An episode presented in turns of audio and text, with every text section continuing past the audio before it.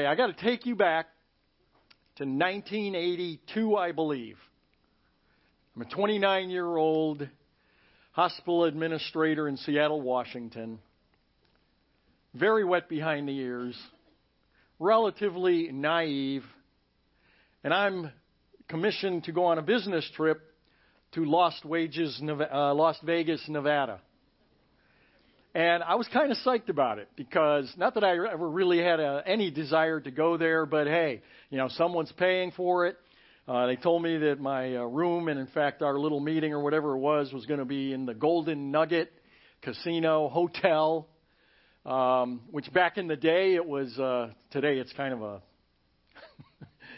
the owners would love to hear me say it's kind of a dive, I guess, but uh, compared to the Bellagio and you know the Venetian and everything, it's kind of lower level. But anyway, so I was psyched about going. Plus, I had never ever been in a casino, and so I mean I couldn't help but go into the casino because that's where my room is and everything else. So I was pretty psyched up about it, and I thought, you know what I'm going to do?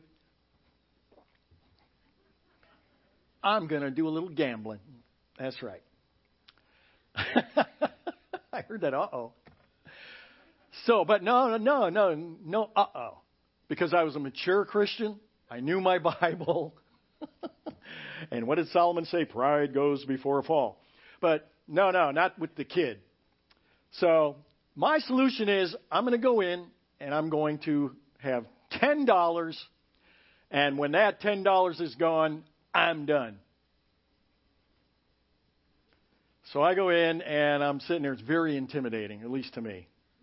The place is all set up on a uh, with, with with all kinds of psychology involved. I don't know how many of you realize this about casinos.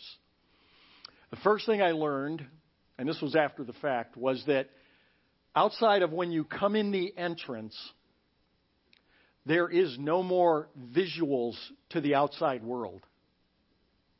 And the lighting in the ceilings is, is, of course, very ornate and elaborate, and it's very bright in there constantly so that you're not aware of the passing of time, especially the sun going down. The whole point is to keep people in there and keep them donating to the casino. And so uh, I'd also learned later on, and I don't know if this is true, but supposedly casinos are known to even pipe in some oxygen to, you know, enrich the air a little better to keep you more awake because that relates to keeping you at the machines or the tables or whatever it is longer. All kinds of stuff going on with this. So I walk in and I'm like, you know what, I am so intimidated by all this. Um, I don't want to go up to anything where there's a human being that I have to face. So I'll go to the, the safety of the slot machines, right? They're not called one armed bandits for anything, or for nothing, I should say. And so I walk in, and you have to walk back quite a ways to get to the slot machines, if I remember right. And there were just rows and rows and rows. I don't know how many machines there were. I would guess there were at least 75 slot machines. And of course, they had different denomination slot machines. There were quarter slots. There may have even been nickel slots in the day. Uh, but of course, I was only interested, being the gambling casino tycoon that I was, I was only interested in the dollar slots with 10 bucks. but first thing I learned is you don't use actual silver dollars, okay? And there's a reason for that. Because if you're putting actual money into the machine, you're putting actual money into the machine. And if you don't get it back, you're losing real money. So no, no, no, no. You take your 10 bucks, in my case, you go up to this window and you tell them you want $10 for the slot machines, the dollar slots. And you get full size silver dollar tokens that are the, the weight and they're thick and everything else. And even all of this now is psychological because when the machine pays out, it falls into a stainless steel bucket below. So if you can imagine a silver dollar dropping into a steel bucket times, let's say, 75 machines, it's noisy. And the reason it's noisy is because every time there's that sound of a token hitting the bottom of the stainless steel, that means somebody just got a payout. Okay? Now, with 75 machines, you're hearing things going on constantly. And on top of that, there's a red light on top of your machine so that when it pays out, you just get this little red flash. And so the mind game there is, is that piece of cake, man. Everybody's getting paid out here. All right. So I take my first non real money token and I put it in and I pull the one arm lever there and ding, ding, ding, ding, ding, ding, ding, ding, ding, ding. Nothing. But you see, I didn't lose a dollar. I lost a stupid steel token. You getting it? See, but I mean that wasn't playing well. All right, but that's what's behind all that. And so then I played another one and ding, ding, ding, ding, ding, ding, ding. Nothing. And I may have played one more ding, ding, ding, ding, ding, ding, ding. And I got my artificial money back. So it's like, oh. So I kind of always thought slot machines, it was like you get the grand prize or a big prize or something, or you don't get anything. Oh, that's not the way it works. You are suckered in little piece by piece. So now you have the choice of putting in one token, two tokens, or three tokens in the machine. Not $3, three tokens. So I thought, well, let's see what happens when I put three of these suckers in. So I put three in, pull the lever, and doink, doink, I get two back. I won! Woo! Woo! Really? I'll tell you what, any day of the week, you come up to me and give me three bucks, and I'll give you two back with a smile. And you walk away going, I won! Now, I knew I was down, but I'm only down a token, right? So I thought, huh, okay, I got, you know, I don't know, I didn't, haven't been doing the math here. Maybe five left, four left, I don't know. We'll put in three more. Ding, ding, ding, ding, ding, ding, ding, ding. Ooh, I got like seven or eight bucks back. I knew I was hot, baby. So this continues on now for 20, 25 minutes, right? And I'm sitting there, and I've got my original 10 tokens, and I've got now 10 tokens from the house. So, being the man, I take my 10 tokens, which I know is my $10, and I put them in my left pocket. That's in a safe. That's it. Now you've got 10 bucks of the house's money. Who cares? Right? So I go through this thing, and boy, don't you know, you know, I'm hitting. What happens is you put in three, you might get back, usually get back like one. You put in three, you might get nothing. You put in three, you get two back. You put in three, you get two back. You put in three, you get one back. Rarely do you ever pull that thing, at least in my case, do you pull it and you get nothing back because that just kind of jars you. So instead, they just take it a little bit at a time. Because in your mind, you're like, yeah, this is still happening. I'm working it. We're working it. Well, all of a sudden, I'm up like 20 bucks in addition to the house's 10. So, man, I got the machines figured out, baby. So I'm going three at a time and pulling it, and things are coming out, or no things are coming out, or two are coming out, and this and that. And all of a sudden, after maybe 20, to 25 minutes, I'm out of the house's tokens. Well, that's okay, because I still have my original 10. So anyway, I start working the machine again because I was just up, you know, I don't know, 20, 30 bucks, something like that. So I go working through that, and all of a sudden, I'm out of all tokens which means they now have $10 of my money. But I was just up 30. Are you kidding me? So you know what you do when you're the man. You get that wallet out and you go back over to the cage. Yeah, give me 10 more. Mm-hmm. I'm getting my money back. And boom, doesn't the kid pull it off? And I'm up again about 20. Go through this routine. Well, anyway, what happens is now all of a sudden, boom. Before you know it, I've lost my original 10. Now my second 10. Now it's personal. You got 20 bucks of the kid's money. It took me 10 minutes to get 30 up. No problem here. We'll go back to the window. Except the Lord, in His mercies, was like grabbing on my collar, going, you know those little, the angel, the devil, the angel, right?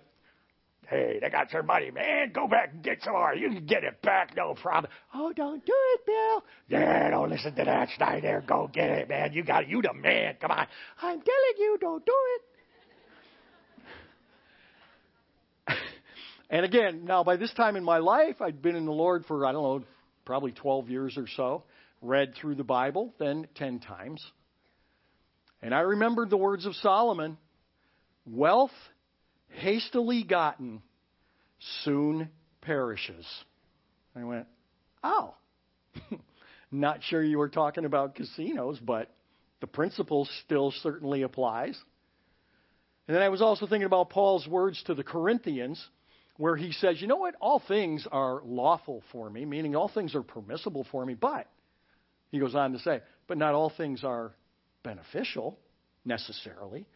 He says, Not all things are profitable. Not all things build up or are, do you any good.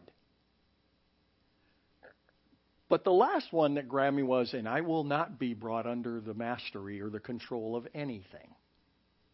And at that point, I said, cut your losses. You're done. Out of there. Last time I ever gambled. Well, in that form. Then I put money in the stock market. Oh, yeah, you had to go there, didn't you? Anyway, that's just for you sanctimonious Christians who rightly decry gambling like that. But then you're in and out of the market and you're doing shorts and you're selling options and all that. It's gambling. At the end of the day, it's gambling. Our mutual funds, anybody's got a mutual fund, right? I mean, what, eight days ago? I said, honey, we're retiring next week. Seven days later, honey, we're not retiring for another 10 years. so, anyway, $30, by the way, was a bargain basement lesson in life. Most of our lessons that we learn in life tend to be far more costly than that, both in money and in other terms. Well, we are in 1 Samuel, believe it or not.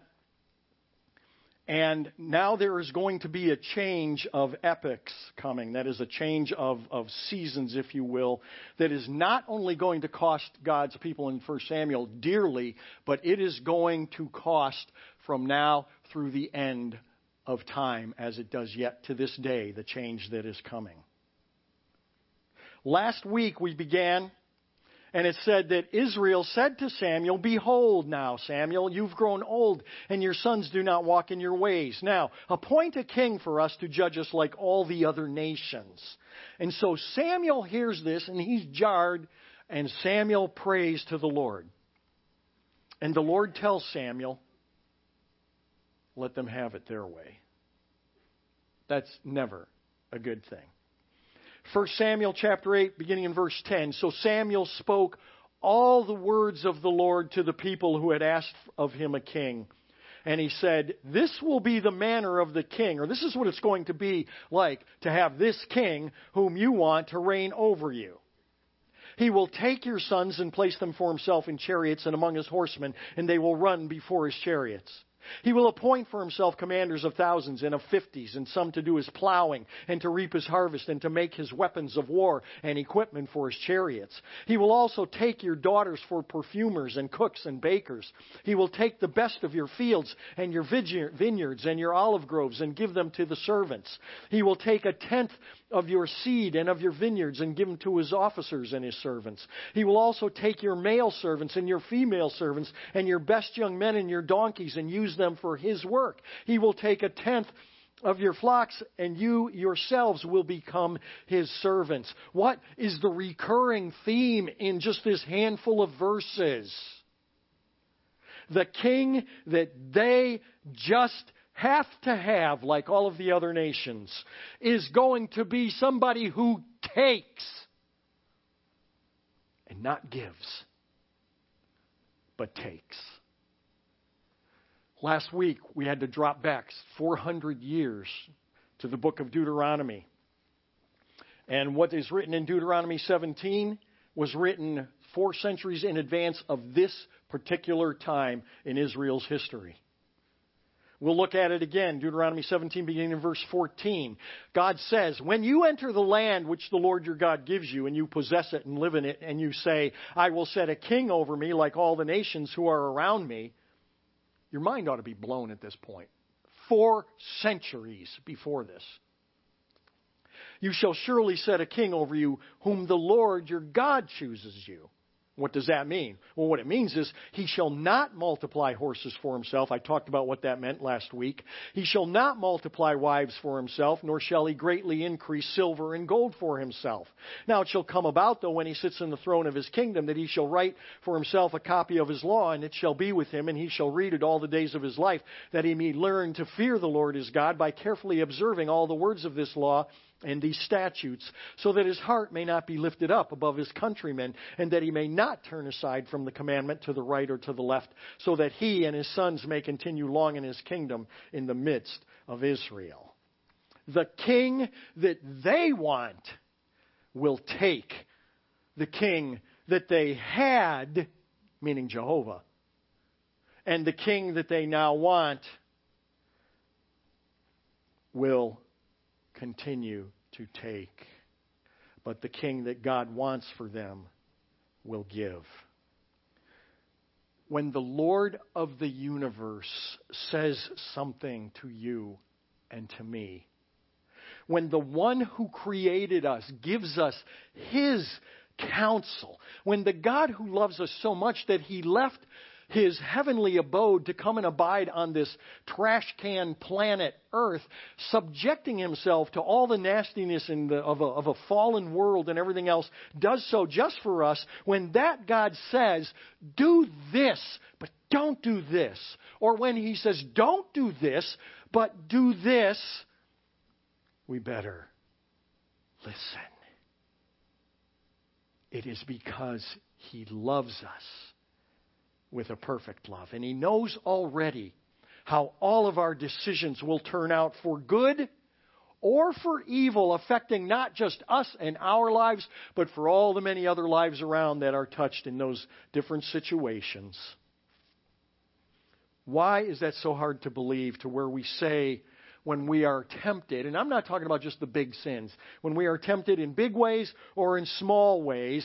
Yeah, I, yeah, I, you know, I know. I, I mean, I, I even have friends who've done what you know I'm about to do, or you know I'm doing this and that, and I know how it worked out for them. It didn't work out all that real well, but I'm different.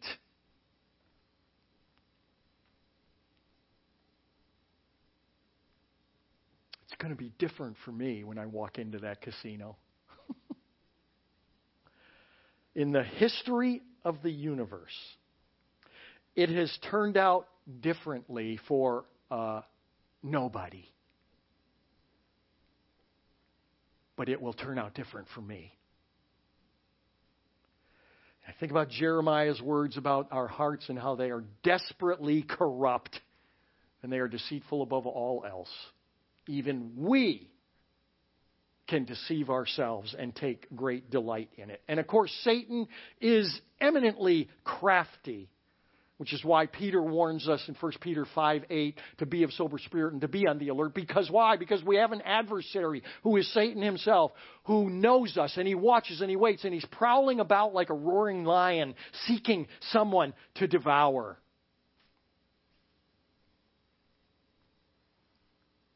Oh, pornography? Oh, yeah, no, that's no, I know. You know, I've never really been a person of lust. I, you know, I I do it in moderation.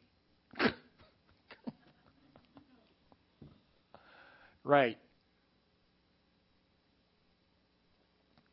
Everybody else has been trapped, but not me, because I'm different. Satan does not play fair. Satan understands us, I believe, better than we even understand ourselves. And Satan also understands the power of the quick payout. Meaning there's a positive experience at the outset of most temptations.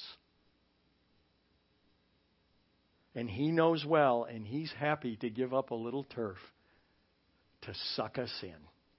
And so, whatever that it is, that the, the it of the whatever that temptation is, you get that immediate payout. And so you go, see, I told you, man, this is working just like I knew it would because I am different. And Satan keeps feeding you more of what you were hoping for, sucking you deeper and deeper in, again, to whatever it is. And I am speaking here comprehensively. Again, don't think about just the big sins. It can be as paltry as just having a tendency to embellish the truth. You know, well, the story was 90% true, and, yeah, you know, I threw some fluff in there here and there to make it a little more exciting or interesting. It might start out like that. But then it grows from just embellishing the truth to getting more and more elaborate in the embellishment to where all of a sudden you're not just embellishing, you're absolutely just fabricating the truth. You're making it up.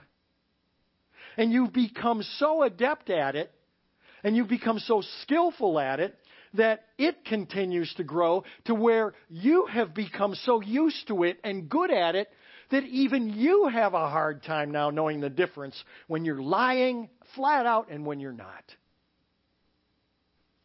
So, in love, God, through his prophet Samuel, is warning his people that what they are demanding of having their own king like the nations is not going to have a good ending. Oh, but what does God know? And so God compels Samuel to make his warning stronger. Verse 18 then Samuel says to them, speaking for God, then if you go ahead and continue to do this thing, you will cry out in that day because of your king when you have chosen for yourselves, uh, the king whom you have chosen for yourselves. But the Lord will not answer you in that day. Wait, wait, wait, what do you mean? Oh, yeah, this is Old Testament. Because I know the New Testament says God will never leave me nor forsake me. Whenever I ask or whenever I call upon God, I mean, He's there. That's why He exists. He's there for me. Well, this is no, the Lord will not answer you in that day. You see, if we think that we can willfully, that we can willfully walk headlong into that which is clearly against the very character and the very nature of God, kicking through the doors and the barriers and the boundaries and the tapes and the barbed wire that He's put up for our protection, if we think we can just smash through those things, and then we start reaping the consequences of that, and we start expecting and demanding that He change the consequences of my willful belligerence into blessing. And if that's the case, you're not only ripe for picking by the prosperity preachers, but you're walking off a cliff.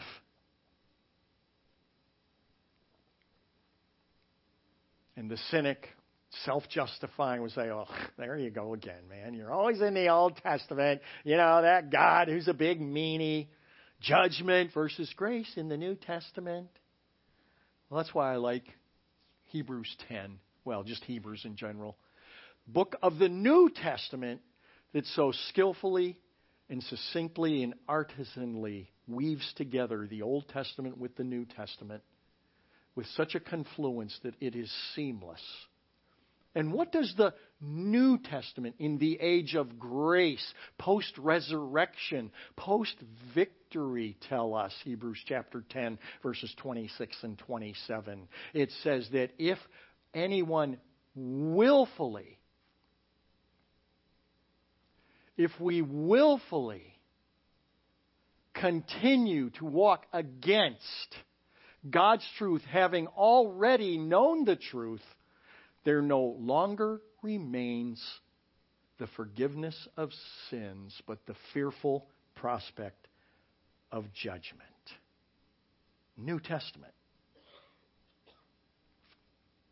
Now, on balance, if you have been the recipient or are the recipient of all those negative, horrid consequences of being in willful belligerence to the Lord, and you actually see it and you get it and you understand it, and now in genuine repentance you call upon God, not sorry that it's having a not the, the desired effects that you want, but you're truly sorry that you have so flagrantly gone against what He wants and you have insulted Him, and all of that repentance means, sure, God's going to hear you then, absolutely. But if you march headlong into those gates God puts up and then go, oh, God, make it better, make the hurt go away. He tells his people, I'm not going to answer you. Is there a happy ending here in 1 Samuel? Do God's people see the error of their way regarding this king that they must have? Well, despite the Lord's warning through Samuel, here's what we read beginning in verse 19. Nevertheless, meaning what? Meaning, even after hearing the God dictated warnings, nevertheless, the people refused to listen to the voice of Samuel and they said, No, but there shall be a king over us, that we also may be like all the nations, that our king may judge us and go out before us and fight our battles. They're delusional about this idea of what they have for this king. Now, after Samuel heard all the words of the people, he repeated them in the Lord's hearing. I love that. A little detail. Why? Why? Why does he got to repeat it to God? Is, does God not know what's going on? No, Samuel was a prayer. And prayer was just conversation. And having no anxiety about anything, he says, Boy, I got, I got to take this to the Lord. And so he tells all the words to the Lord. And the Lord says to Samuel, Listen to their voice and appoint them a king. That's not good news. So you want to be like everybody else. This is obviously a very extreme situation, but it's not uncommon because of the recalcitrant human spirit Recalcitrant means to be belligerently uncooperative with authority or discipline. Sadly, it seems to be the defining trait that is all too common in every one of us, to a matter of degrees. It was, in fact, the very downfall of man in the garden. There's all kinds of Asians I didn't say Asians. And I didn't say Haitians. I said Asians, A T I O N S, like defamation and inflammation and conflagration and altercation and a whole bunch of others. But the worst of them all to the Christ follower is enculturation. And what is enculturation? It is the gradual adoption of the morals of the values, of the traditions, of the habits, of the mores, of the lifestyles of one's surroundings, making them your own. That's enculturation. Enculturation is becoming like those around you. And the intended warning and the command given to God's people for their well being every single time that they were told to go into the land that God had prepared for them was to do some housekeeping on their part as a mandatory condition for success. In Exodus 23:31, we read, I will fix your boundary from the Red Sea to the Sea of the Philistines, and from the wilderness to the river Euphrates. For I will deliver the inhabitants of the land into your hand, and you will drive them out before you boy, this doesn't fly well today.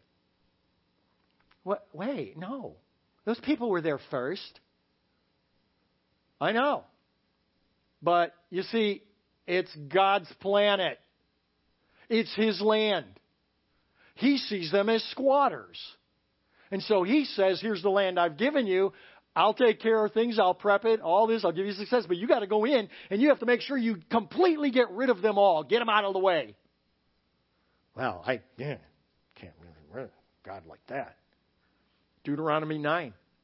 Know therefore today that it is the Lord your God who is crossing over before you as a consuming fire. He will destroy them, who them, the inhabitants of the land, and he, who, God, will subdue them before you, so that you may drive them out and destroy them quickly, just as the Lord has spoken to you. They didn't always listen, did they? Joshua 17:13. Well, it came about that when the sons of Israel became strong, they put the Canaanites they were the squatters in the land that God had prepared.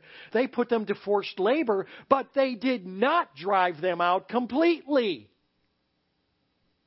What's the sequel? Judges 2 3. Therefore, I also said, I will not drive them out before you, but they will become as thorns in your sides, and their gods will be a snare to you. God says, Your ways are not my ways. It's my universe, it's my planet. I know how you're going to get success. And you're going to get success by taking only the children of God into that land and all the people who are worshiping idols and pagan gods and everything else, all that. Get rid of them. Because if you don't, they're going to come and they're going to bite you sooner or later. So play with me a little bit.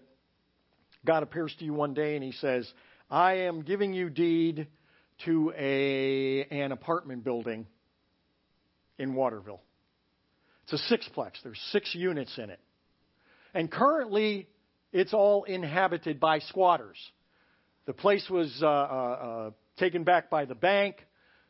People saw that it was vacant. They moved in. You say, this doesn't happen. Actually, this is my story with our house that we are in currently. There were squatters there for a year. The house had been repossessed. They were living there for a year before we ever got there. Good gig if you can get it. Rent free, all of that. Payment free. So anyway, he says, all right, but here, so I'm going to deed you this. And the reason I'm doing this, this isn't for your jollies or whatever, but I want you to start some kind of a ministry using this sixplex. And so he thinks about it. He's like, you know what we could do? All right, yeah. I, you know what? We're going to use it for single moms, unwed mothers, you know, who are struggling, struggling just to get on their feet and everything else. And, and I know it's only six, but it's a start, and we can do something with that. So that's what we're going to do. So God says, boy, that sounds like a plan. Good. As long as it's to my glory and my honor, and it's for my purposes, and you know, all of that. Oh, great, got it. So God gives them the deed, and now they got to go evict the people. This was not a suggestion. This was a demand by the Holy One. And so they go, and the first three people, they were like, yeah, we knew it would come to an end sooner or later. Boom, no problem. Next two families, they were like, uh, I, you know, eh, you're going to have to get the sheriff if you want us out of here. Fine. Okay. Took care of those two. But the one remaining family, just, it was like, they, they, they just wouldn't leave and they couldn't even get anybody to get them out of there. And so finally the guy said, you know what? We've got five. We've got five units. And honestly, they're not bad tenants as far as tenants go. I mean, it's not like they've been trashing the place or anything like that. So, you know what? Forget it.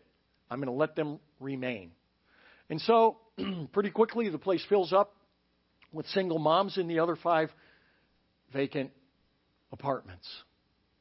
And so, about three months into this later, the landlord, you, the owner, goes around. He's just kind of checking up on things. And plus, they have a mentoring program there or want to get started with a mentoring program once they get settled and all of that. And he's talking to a couple of ladies there and everything. And they're starting to tell him some pretty disturbing things about the family that wasn't evicted. And it turns out they are members of a spiritualist cult. And they are actively conducting seances and, and fortune tellings and palm readings and everything else in their apartment.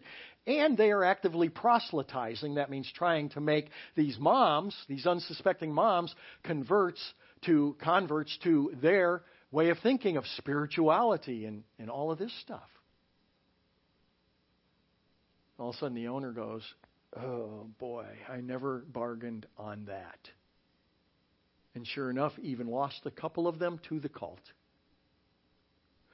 when God says you will go in and you will dispossess all of the people from the land I am giving you. It's because I know what I am doing. And if you don't do it, I read it already, they will become thorns in your sides and their gods will be a snare to you.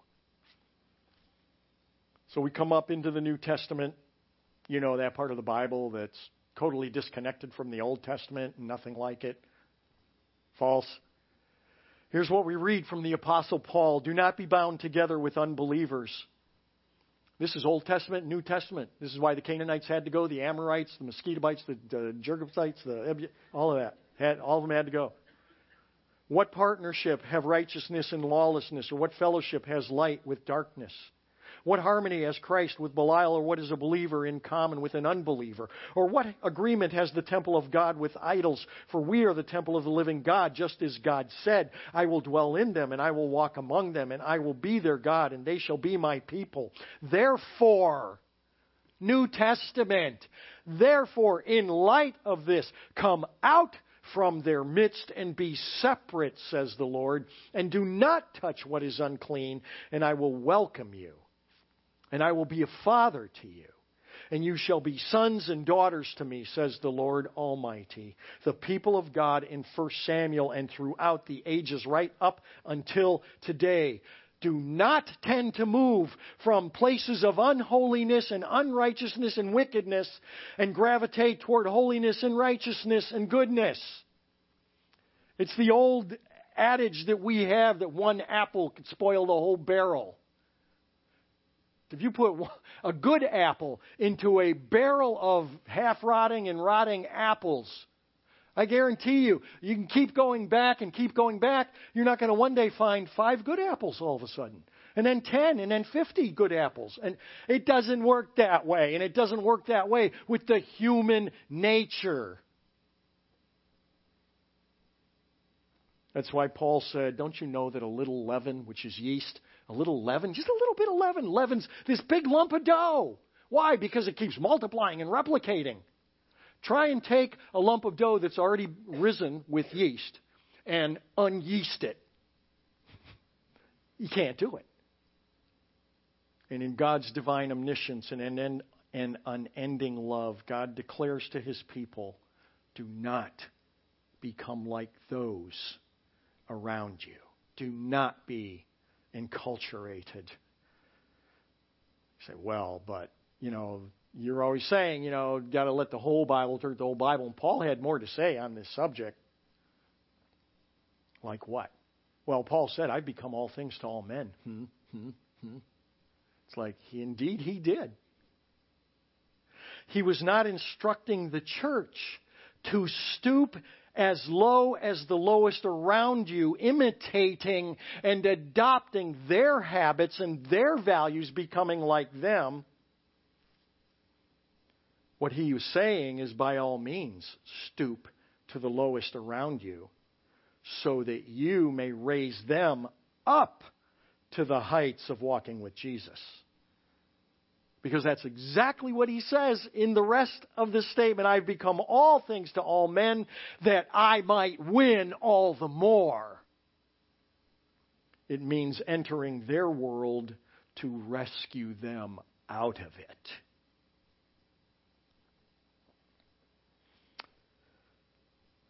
The case of God's people in 1 Samuel demanding an earthly king like all the other kings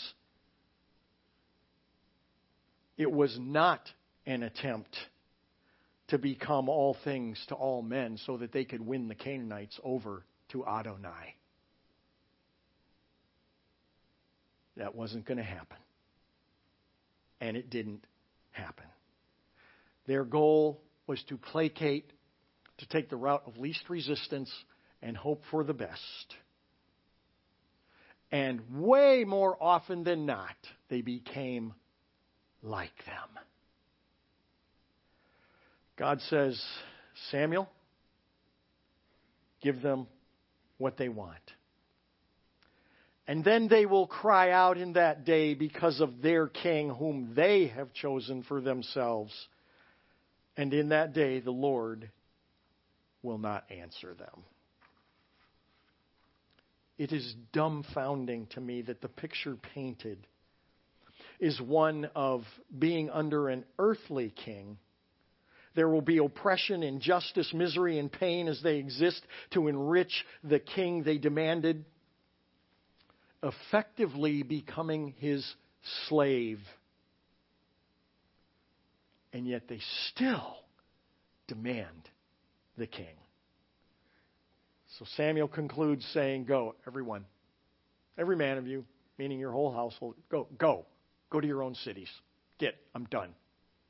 You will get what you want, as we shall see. Do you not hear the clamoring parallel here with our present state of national leadership, just to go to the highest level?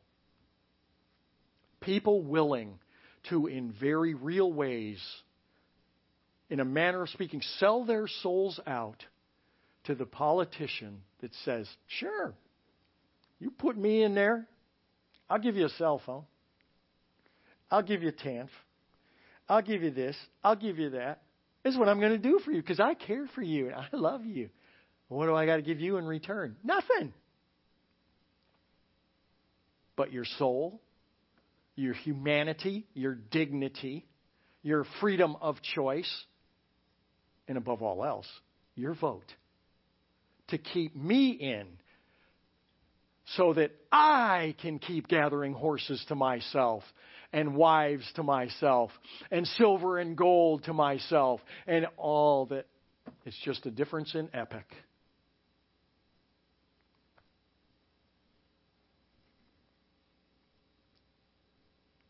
You might say, well, boy, but we don't have a choice in our system of governance to choose our. Well, no, you know we do. But it is, in fact, it, it is different because we are not, nor have we ever been, under a theocracy.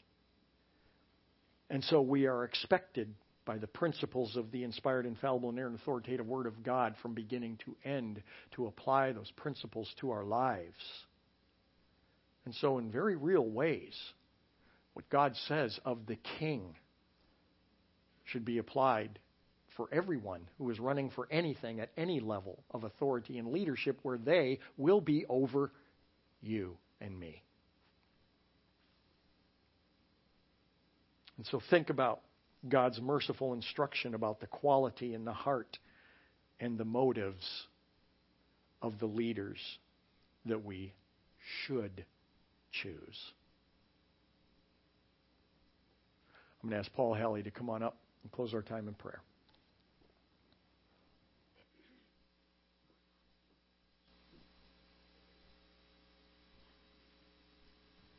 Let's pray. Dear Lord, gracious Heavenly Father, you are a merciful God. And throughout the pages of the scriptures that you've given us, Lord, you just repeat and repeat how much you love us and you instruct us and you guide us. And Lord, I know even in my own life, Lord, I have turned my back on you and resisted you, Lord, and for my my uh, peril